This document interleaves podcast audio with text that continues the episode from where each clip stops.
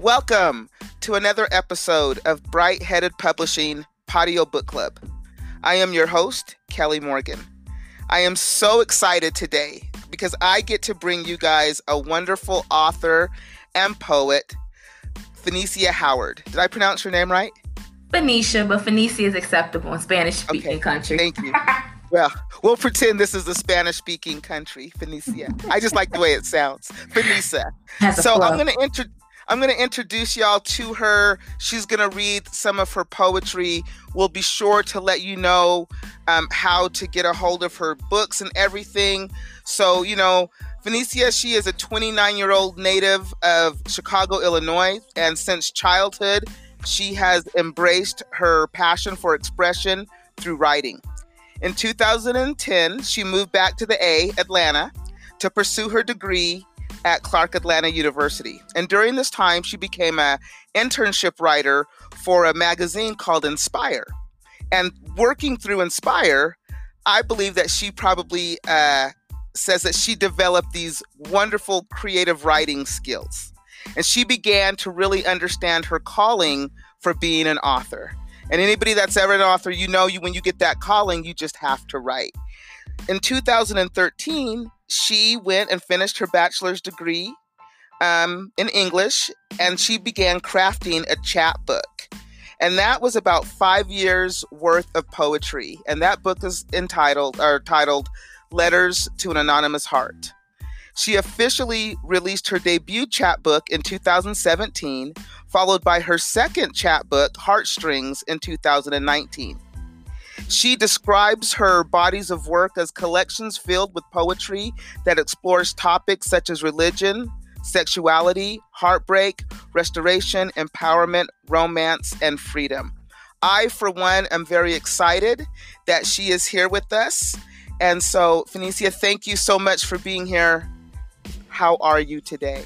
I am well. Thank you for that introduction. It feels weird when I hear my biography being read by someone else. You know, it's like, oh wow, this is me. I'm like, this You have to me. you have to celebrate and embrace your accomplishments because it's a beautiful thing. Yes, yes, that's what I am learning on my journey. A lot of times I'm so busy in the the now, like the immediate. It's like I don't give myself time to sit back and just revel in wow, this is what, what you've done yeah. Absolutely. Absolutely. So, I thought what we would do today is I've got a couple of questions that I want to ask you so the listeners can get kind of familiar with who you are as an author and a poet. And then, you know, we'll spend the rest of the podcast will be just all you reading um, your work. I'm really excited to hear it. I, I love spoken word poetry, especially when it's the poet. I love it. So um, let's just get right to it. So first of all, just you know, tell everybody about you. Like, tell us about you and and and how you started on this journey of writing. Well, I started writing when I was in about third grade. Um, I can remember specifically, it was around this time of the year. We were doing um, a winter holiday project, and you can do it in any form. You know, if you want to write a few sentences about what you love about the holidays, or if there's a song you, you want to sing, and I chose to write poetry. At the time, I didn't know it was poetry. I was just like, well, I like learning about language arts. I like rhyming. Let me throw some things together. And I, I was eight, nine years old. I didn't think much into it, but my teacher um, noticed my writing skills and brought it up to my mom. Like, you know, she's gifted. I just want to let you know um, the way that she writes is nothing like a third grader. Um, and so that's when I was aware that I had a gift for writing. For me, it was fun. It was putting words together that rhymed in a very basic rhyme scheme, and that was all it was. And I would say that next year in fourth grade, um, we had a creative writing group called Young Authors with my fourth grade teacher. And we would do short stories, we would do like little fun writing activities. Well, maybe to some it wasn't fun because it was a required part of the class. But to me, it was fun. And she would say the same thing. She was like, Why don't you enter into a contest, poetry contest in the in the neighborhood in the district? And you know, nine, ten years old, you're babe. you're still right? learning. You're still learning yourself, and even though I, I'm I'm hearing I have this gift, I'm a kid. I'm like, okay, it's a, it's a nice aside. I have a gift, but I what's what are we eating for lunch? What are we doing at recess? I'm not thinking about really doing anything with it. Um, I want to say by the time I got to middle school, so like sixth grade, seventh grade, that's when I really understood the the power I had with my words, and that's when I started um, submitting my work to small poetry contests, whether it was at the school or just in um, that particular suburb. I stayed in the suburb of Evanston a lot of my formative years, schooling years. Um, so I would submit work into those poetry contests. Sometimes I would place, not necessarily first, and sometimes I wouldn't place, but I just like the idea of participating and I enjoyed hearing what other people wrote. Um that's that's amazing because you were entering poetry contest in middle school and most people have never entered a poetry contest that are adults. So you didn't even yeah. know that you were doing these things. Yeah. You know what I mean? That's that's fantastic. And my mom has told me before. She was like, "You would write so in so deeply, you would make grown people cry." I don't remember the exact poems, but she would she would often say, you know, sometimes you're a little too deep. Like there there were probably certain poems um, that I wrote that I probably didn't submit because not that anything was personally happening in my household that was alarming, but because no one expected that of me to be so young, it probably would have raised a red flag like, why is she talking like she's so grown? Do we need to check in? So some stuff was like, you know, this is a little before your time. Hold off on it. You know, and um, even at a young age, like my mother's side of the family, I come from a family of educators, um, people that may have not professionally pursued um, a career in, in whatever respect of art artistry, but that was a passion and a, and a talent they had or a gift. And so it was always pressed from early on. Copyright your work. Now, of course, as a kid, I don't have a job, so I don't have the money to save up to copyright. But you know, poor man's copyright. Email it to yourself, mail it to yourself. Early on, my mother knew you have a gift, and unfortunately, you have people out there that may want to take it from you and claim it. So find a way to to stamp it where it's your own. Um, so even that is as a kid, and I like like you said, most people don't enter contests or do things till they're adult. Here I am a kid and I already know the importance of copyright. and most adults who are self-publishing don't know the importance of copywriting. Yes, and that's so, like a big that's that's law. That's that's Bible in the in in any type of artistry, not even artistry, in, in any work you do. That's just number one. Copyright your work period. Right right. That that is a good that is a good segue to my next my next question for you is what's one misconception you had before you actually became a published author? And this is a little different because actually you've been published for a long time. Mm-hmm. if you if you placed in a contest and, and you got into a literary work you are you're published. Mm-hmm. You know but as you started to really look at publishing say your books what is you know what is one misconception that you had about what that process would look like?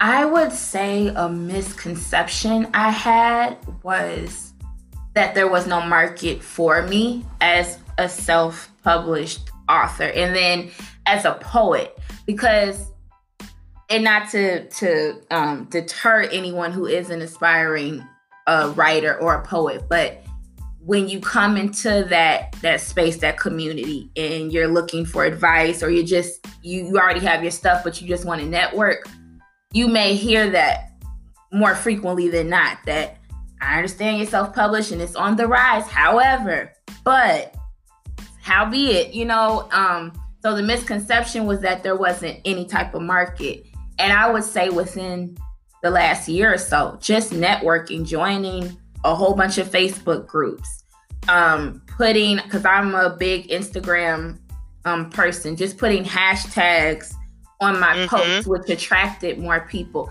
Those small things, and you don't have to be a big influencer, but just those small things, you will create the network and people pay attention to you. So I say that to say, at first, I was just so taken aback by it. It was like disheartening. Like, well, I put my work out there and there's there's it can't go anywhere. And it's like, no, no, no, it can. You just have to know how to promote yourself one have well have the confidence in yourself and you you have to be consistent with it too don't be scared you know because you'll meet a, a in these networks other people that are in similar uh boats as you where they're trying to get their things out too and a lot of people want to connect in some way mm-hmm. um but that you have to true. put you have to put yourself out there and and don't be scared when you're there and you might have someone that's maybe a little Debbie Downer and, and say, you know, hopefully nothing too harsh because I know with especially with Facebook groups, you can't say just anything. You that's the quickest right. way to get put out. But don't let if if you get a little um snarly com- comment, don't let that make you shut down and feel like you can't still push your your things out there. So I would say that was a, a big mis- misconception, thinking there was no place for me um, also, that there aren't enough. Well, I know things are kind of tricky because we're still in a pandemic, but pre COVID, don't underestimate resources within your community. I did an author expo a couple of summers ago. Uh, a good friend of mine had sent me the flyer from our local library. And I was like, okay, I'll sign up. And it was a place for all types of writers, not just published or, you know, well known in the community of Atlanta, anyone. And I underestimated that event. It was so many people there, and so many people came to my table and were honestly intrigued with what I had to say and and wanted to connect with me and don't underestimate your resources either. So I would say th- those were two main misconceptions thinking there wasn't a place for me and underestimating my resources I had locally. That is wonderful advice, especially self published. And, and um, I'm like you, I didn't really know a lot about the self publishing world. And I've, I've learned over time.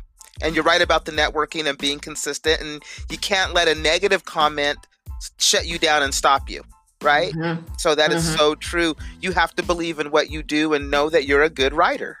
Mm-hmm. Right? I'll and give, not everybody's not going to like your stuff. It's just how it is. Yeah. I'll, I'll give an example too. I was in a Facebook group and I don't think it was I misread what she said. I think she just didn't word it in a way where it was clear because other people did the same thing I did. She I can't remember the exact wording, but whatever it was, it was you know if you wrote a, a, a, this type of book, put your you know information down. So I did, and she was like, you know, I'm sorry, but that's not what this post was geared toward. And then she put her link about what it was. So I used it to my advantage. Still, I said, oh, okay, well, if you do know someone that is interested in this here's my information. So you can always do that too without it, mm-hmm. you know, feeling like, oops, my bad, and feeling embarrassed. You know, just work that in your advantage because they may not need what you have to offer, but someone they may know may need right. what you have to offer. It. Absolutely, absolutely. Mm-hmm. So I'm excited because I know that you're going to be reading today. And so, what what have you decided um, to bring to us? What are you going to spit today? I'm going to spit from my latest chapbook, Heartstrings. Um, this book was released last year in October. Oh, I'm sorry, November. And this one is is more current, so it has more poems um, along of the mindset that I'm in right now. Um, if there is some time later, I would love to read a few poems from my debut chapbook, Letters to an Anonymous Heart. So, you if, know, and if and if we do run out of time today, know that you can always come back and read more. So that's never that's never a problem. So I am going to just kind of bow out of the scene.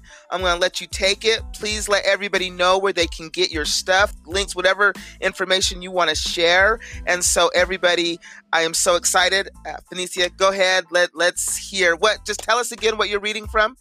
I'm going to be reading from my second chapbook called Heartstrings. Perfect.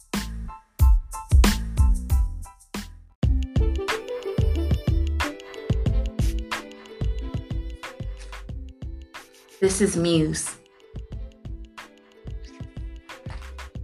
Don't let men fool you. They'd give Shakespeare a run for his money when they're in love. This is Mars versus Venus. Maybe men sex to cope, while women sex out of hope. Both parties just looking for something dope, something that won't make them feel like they're at the end of their rope. This is mariposa, which is Spanish for butterfly. All that poetry wrapped up inside of you, but you won't come out of hiding from within your cocoon. I hope you find courage to set yourself free so the world can witness magic I already see. This is the elements of her voice. I'm in awe of her voice, the way it commands respect of the wind, upstages the blaze of fire, intimidates the shake of the earth, silences the roar of the ocean, and humbles the pride of thunder. This is soulmates. How did you know they were the one?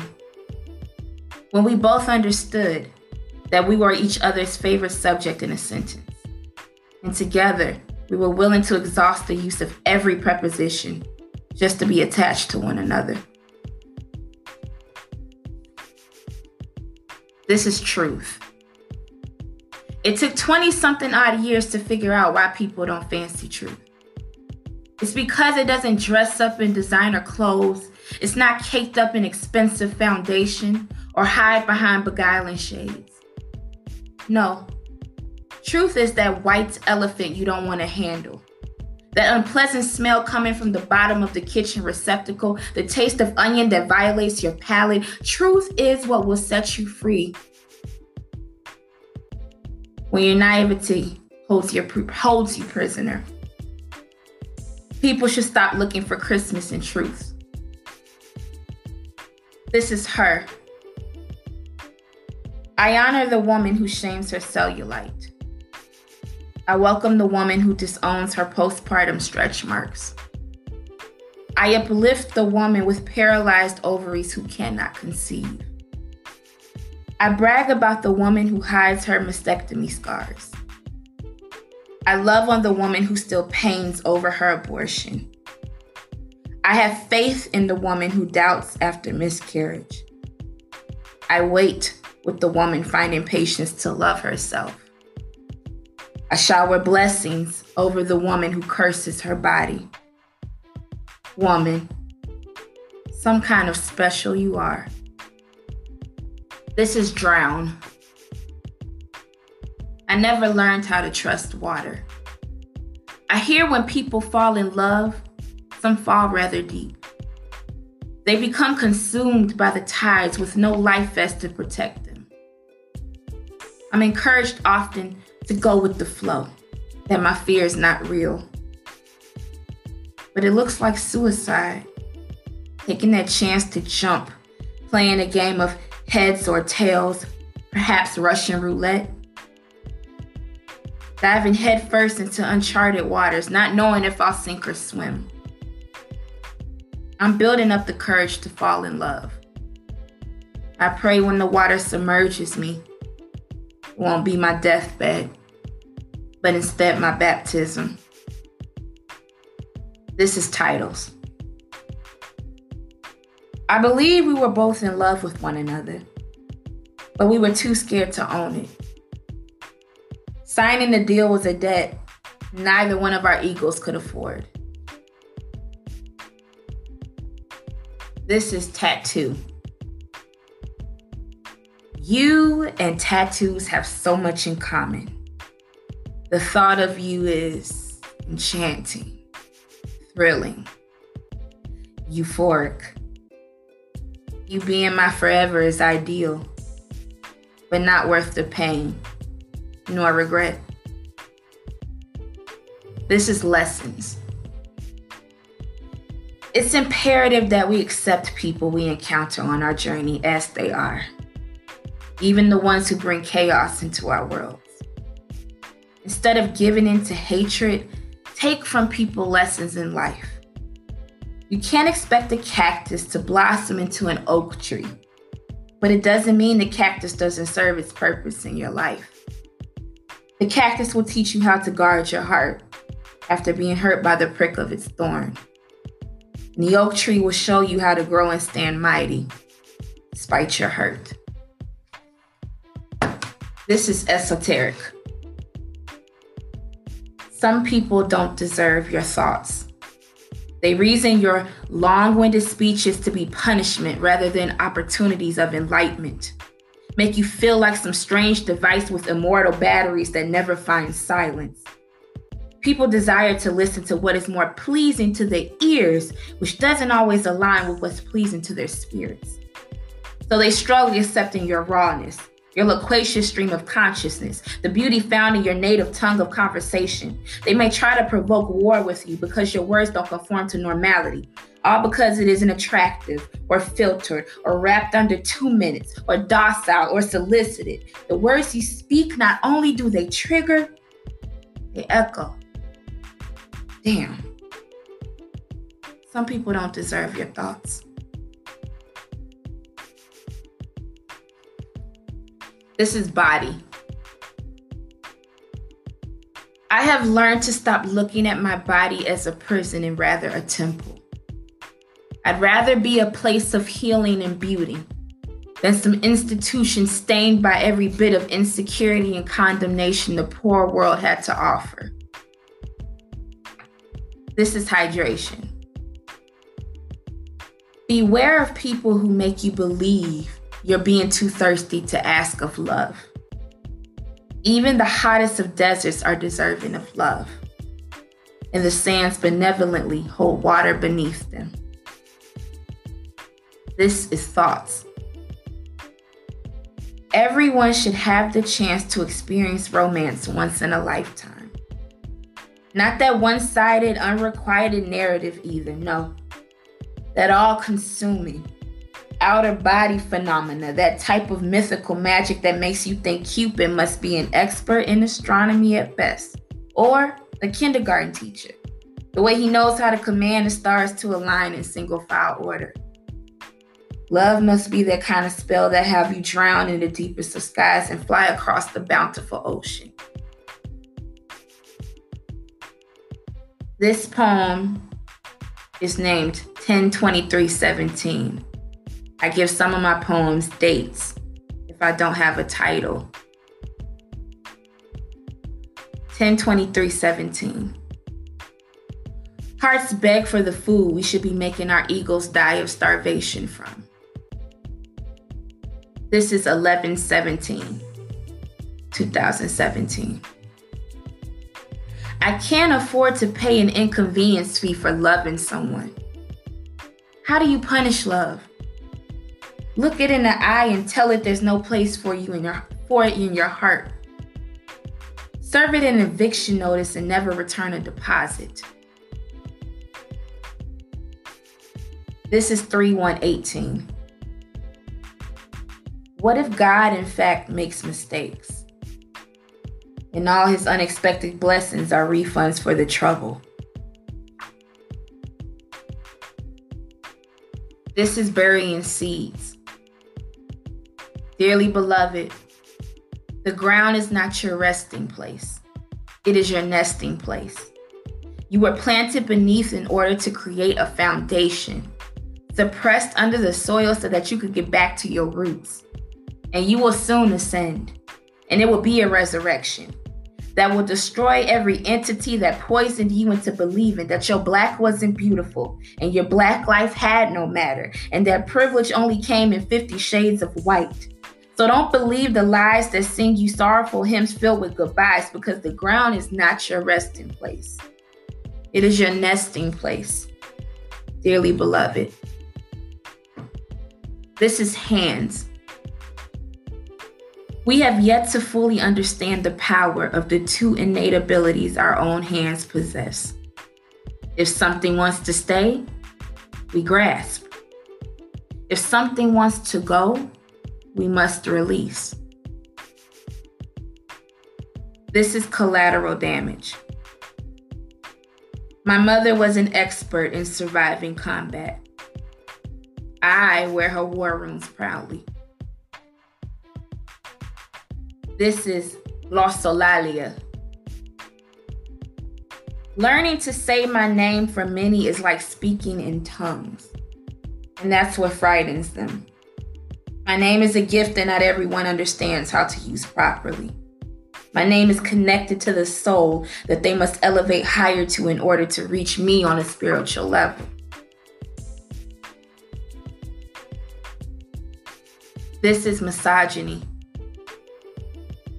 training men to take heaven hostage. Somewhere between her legs and her heart is diabolical. How dare anyone disregard such an ethereal goddess? The only vessel that could nurture you in water, bleed you free into the earth, and willingly gamble her last breath so that you may have your first.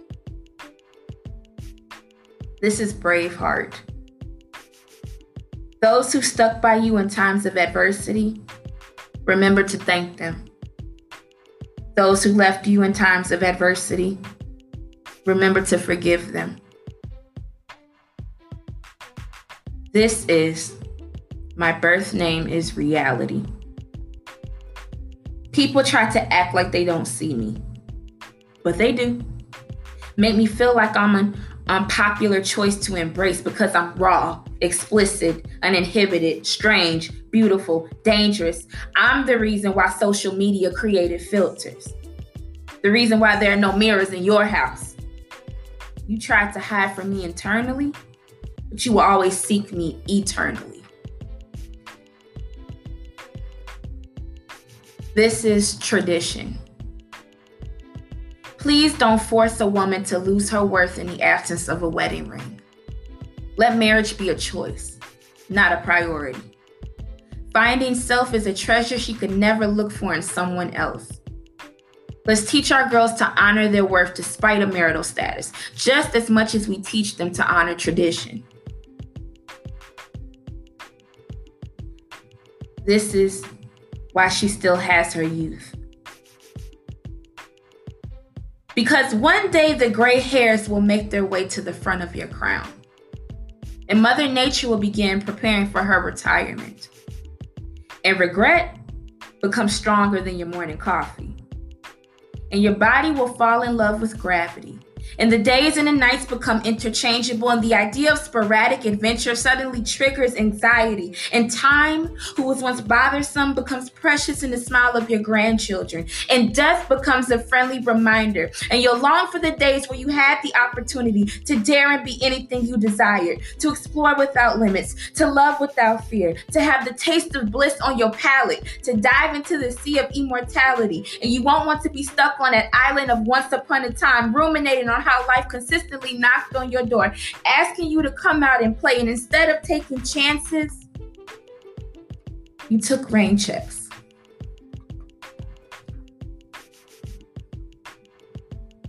This is called this poem ain't for the saved or sanctified. I desire men who strive to make me think rather than come. Awakening my mind is revolutionary. Awakening my flesh is cautionary. This is called overflow. You give me paragraphs wrapped up in sentences, and you still don't think you have depth? Silly you, my darling one. This is called waiting in your own skin. You ain't got to get skinny for love. Just be ready. Just be willing. Just be you. This is called T, as in the letter T. What greater torture than to be parallel, knowing our lines are never destined to touch? If only God sealed our fates to be perpendicular. This is called palabras, which is Spanish for word. All the words we don't speak inevitably turn into the wars our souls can't avoid. This is called life. Somewhere between a smile and a cry, I found the answer in God's riddle.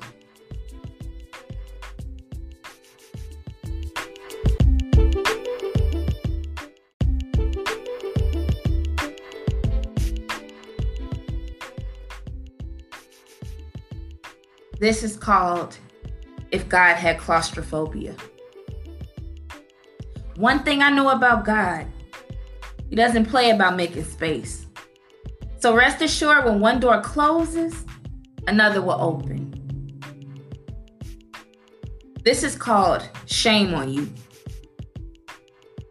One of these days, a weight loss scammer is going to overdose on guilt. Making money off insecurity should be a felony. This is called reciprocity. Every time I pour a cup of love into someone, the ocean meets my feet at shore with a kiss more passionate than the previous one. This is called 100%. It's my duty to search the greatest depths and reach the greatest heights in order to find my peace and become whole. I owe that to the broken child inside of me. This is called Strangers. It's funny how we find family within unfamiliar faces. This is called an excuse to leave the table. If it doesn't encourage peace, sustain your passion, or align with your purpose, gracefully dismiss it.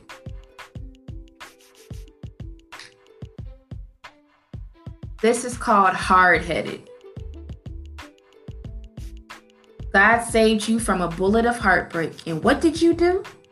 Walked right back into the bullseye because you convinced yourself that being his target was the same as being his prize. This is called graveyard shift. 3 a.m. God works the hardest at this hour. This is called conundrum. The most difficult dilemma I'll ever be faced with is having to decide, in the face of adversity, which comes first my blackness, or my womanhood. This is called Jehovah's Orchestra. Imagine if we looked at ourselves in the eyes of God, a view that saw your soul before voice broke through your lips to announce yourself present. What if we felt ourselves with his touch? Will we then recognize the wind as his breath? Or the rain as his tears? What if we heard with majestic ears as the Most High? Will we understand how the drum is his heartbeat, or how the flute is his whistle? Perhaps the piano could be his waltz, the trumpet his laugh, and the trombone his roar. This is called Grandma's Hands. I dedicate this particular poem to my maternal grandmother, Audrey Brown. I'm here because grandma knew how to talk to God. The way her knees kissed the floor when she bent down to pray, the way those hands fastened like Velcro, the way her cry broke through the ceiling. She was a warrior of prayer, a speaker of tongues, ambassador of faith. It would be insulting of me to neglect thinking that grandma asked fervently, fervently of God that her daughter's daughter would have favor all of her mortal days, even on days where she forgot to pray. And Sunday service and boisterous hallelujahs became to her mundane. I hope when we meet again, she'll know none of her prayers were in vain.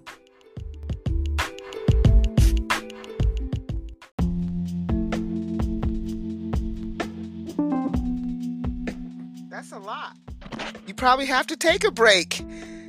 That's your poems are really, really good. I just want to tell you, this is like spoken word and uh, I can just remember being in Atlanta when I used to live there, and uh, mm-hmm. going to the the clubs to hear the spoken word and just being in awe. So I'm in awe. So yeah, if you got to take a, you've got if you need a minute, just because it's it's great. Yes, I have one more from this book. It just so happened I got choked up when I got to the end. This is my last poem Let's... from Heartstrings. Okay. It's, it's called Abode. It feels so good to be home. People can be trips within themselves. Cruises I wish I never embarked on. Then there's you, a lighthouse in the middle of a titanic ocean, an oasis in an immeasurable desert. Thank you for housing me in your love I can finally unpack.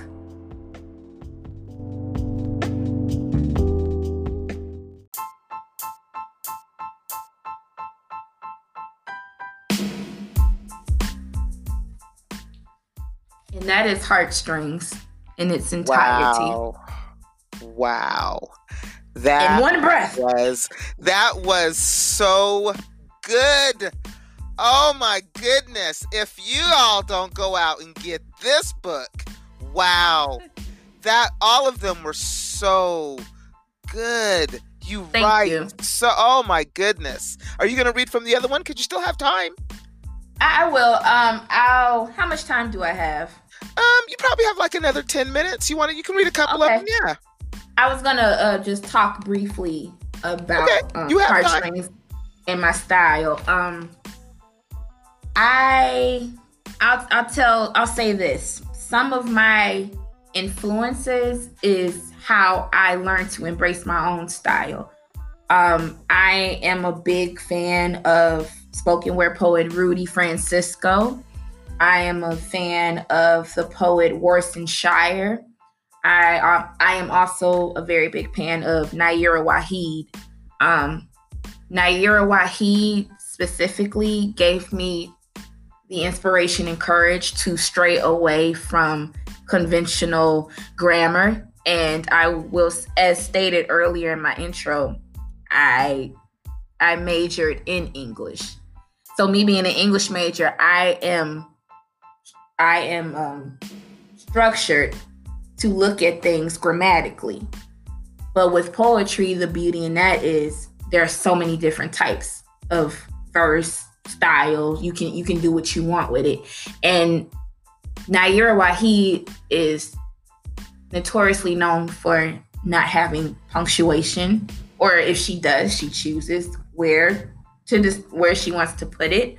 Um, and I just find that so freeing. I think just that in my personality too, just being free and doing what the hell I want, and and you feeling the words and not being worried about the fact that the comma is not there or the period is not there or that I didn't start it necessarily capitalized every time, but just really feeling what I'm saying. Um, with my influence from Rudy Francisco, he uses a lot of personification in his poems, and it's very captivating. And just as a person who studied literary forms, personification is one of the styles that I like myself. I think it's beautiful when you can, by its true definition, give inanimate objects or ideas human like qualities and how people can really connect to that sometimes better than when you're describing another human being that is meant to have human like qualities. Um, I also, I'm not fluent, but I studied a lot of years in Spanish. So that's why in both, in a lot of my writing, I'll say if I don't have an English title for it, it'll probably be a Spanish title. Or um, have you ever written a poem in Spanish? A long time ago. I think it was a haiku. I think literally in a Spanish class, I took an honors class and we had to write a haiku. And I was so thrown because I'm I was so stuck on this is not rhyming, it's not rhyming, which which poetry does not have to rhyme for those Correct. that and that that took a lot of years of, of maturing to to really understand that too because i used to just write rhyme and i'll have a few poems i'll share one in my first book that is a, a, a rhyming one but it's it's very it has a lot of depth but as i got older i i put that to the side as thinking that was the only way to do it um right. i'm also i strategically do a lot of like one hit line one hitter lines or I love them. two lines. I love them. And I, I do that intentionally because it just shows sometimes you can get to the point and convey the message and heartstring, pull at the heartstring. Less is more. You don't have to say a whole bunch of words or write an iambic pentameter to get your point across. Sometimes just say it, one or two words, and the message is there. Um, specifically, when I talk about, you know, you give me paragraphs and sentences. That's that's the essence of that. You give me so much in the less that you say, and you think that you have to give me more by saying more, and it, it doesn't have to be that way. Um, I, I, I will say too, and I, I promise I'll get to the second book. I mean, my first book second. Um, with my writing and making sure that I, I say a lot of short things that are powerful, or if, or if it's long, it has like a deeper rooted message in it than just the surface. Um, a lot of times growing up, I felt like I was misunderstood when I would speak. Um, I also had a really bad lisp when I was younger. Um, it's gotten better over the years, but a lot of times it was like when I would write, people would go, wow, and it's like this is what i've been trying to say or this, this is me. But it was like when i would write it i had the attention. Like i could get the attention opposed to when i'm like listen to me listen to me. It's either like you're talking too much you're talking too fast. I really can't understand you. You're you're, you're stammering over your words. So a lot of the depth goes into the writing when it can't always translate in from the mouth and the interesting thing is, in the first part of my book, I like to start with either um, a dedication page or a quote. I have a quote out of the Bible, and it's For out of the abundance of the heart, the mouth speaks. And even though I'm outside of reading it for you all, although I'm not speaking all of my poetry, it still speaks when you read it. So I felt that that part of the scripture was very important to add at the beginning of my book. Um, I'll segue into going back to my first chapbook, which was released in May of 2017. Um, this is my first baby, Letters to an Anonymous Heart. And I'll share a, a few poems. Let me look for one where there was a rhyme scheme, but it had it had quite a nice amount of depth within it.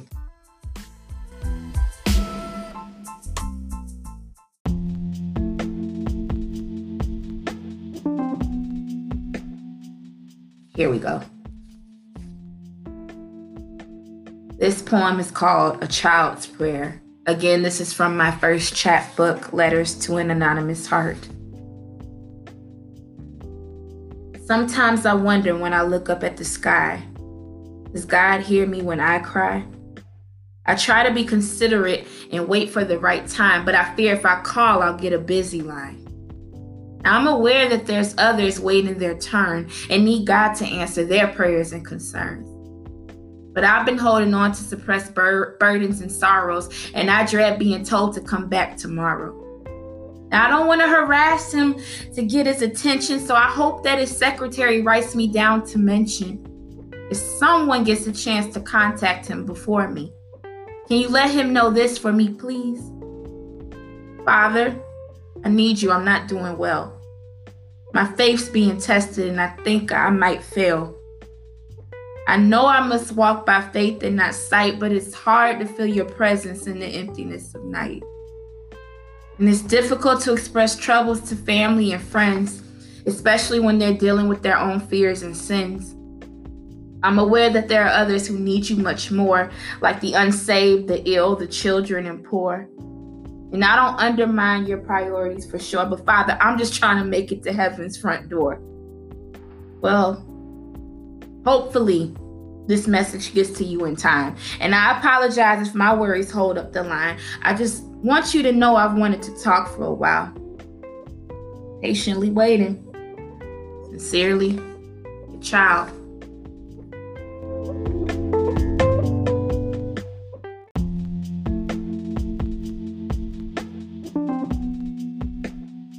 I'll read another one. This is called The Kiss. For him, it was a mistake. For me, it was paradise. He was the lucky one. He got to walk away free of consequence. But I was left with Pandora's empty box, standing in a crowded room, guilt ridden of letting the surviving relic, hope, escape.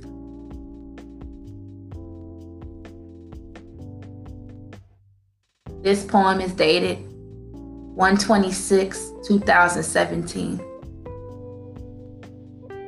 I want him to look at me the same way he adorns the stars in the sky. Wondering how or why God was ever moved together broken pieces and create a beautiful masterpiece hung across a celestial ceiling of infinite wonder.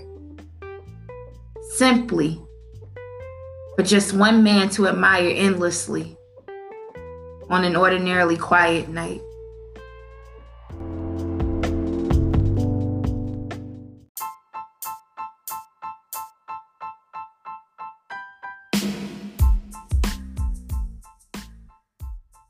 Wow. You write so beautifully. I could listen literally listen to your to your work all day. And the first book was phenomenal. I'm positive. Well, the second book was phenomenal. First book, I'm sure, since you can't, we don't have time to read the whole thing, but let everybody know where they can get the book. If you got a website, how they can reach you, if they want to connect with you, um, how how's the best way for the listeners to to get at you? So both of my books, Letters to an, an Anonymous Heart and Heartstrings, are available on the Amazon platform. Um, I also have a milkshake that's the name of the website, a milkshake website. And that is msha dot ke backslash F A N I C I A H O W A R D forward slash and and we'll put that out there too. The link will be um, connected to the podcast. So if you didn't get that, you can. We'll make sure that the link is there for you so that you can click on it and and get at this wonderful wonderful poet. I enjoyed so much having you um, on the show. Any any parting words for us, or any any parting nuggets you want to drop? Keep writing. To everyone out there, keep writing.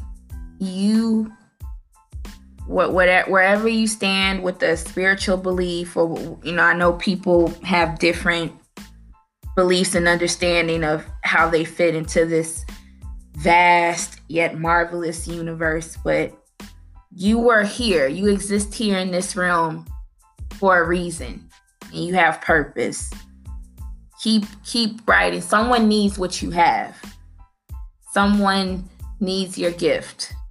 I underestimate myself too, and it's always um, it always motivates me when I do get to talk to someone and they'll go, you know, you wrote this and it really touched me. It really made me feel this way and I it made me want to push forward. You wrote this and it made me really want to go tell that person I love you, I forgive you. You know, so don't don't give up on that. Um also let this journey push you into loving yourself better. We're in a space now where we all need to love a little harder, whether it's ourselves or other people. I always push love and positivity. That is um, very true. Wise, wise words. Well, thank you so much. I truly enjoyed uh, you being here with me today and listening to you, and I hope that the listeners enjoyed it as well. Thank you for listening to Bright Headed Publishing Patio Book Book Club. Um, we will have another episode for you next week. Um, hopefully, another author, another poet. I'm not sure who's ever going to come through, but it's always exciting for me. So, thank you so much for listening. Until next time, keep writing.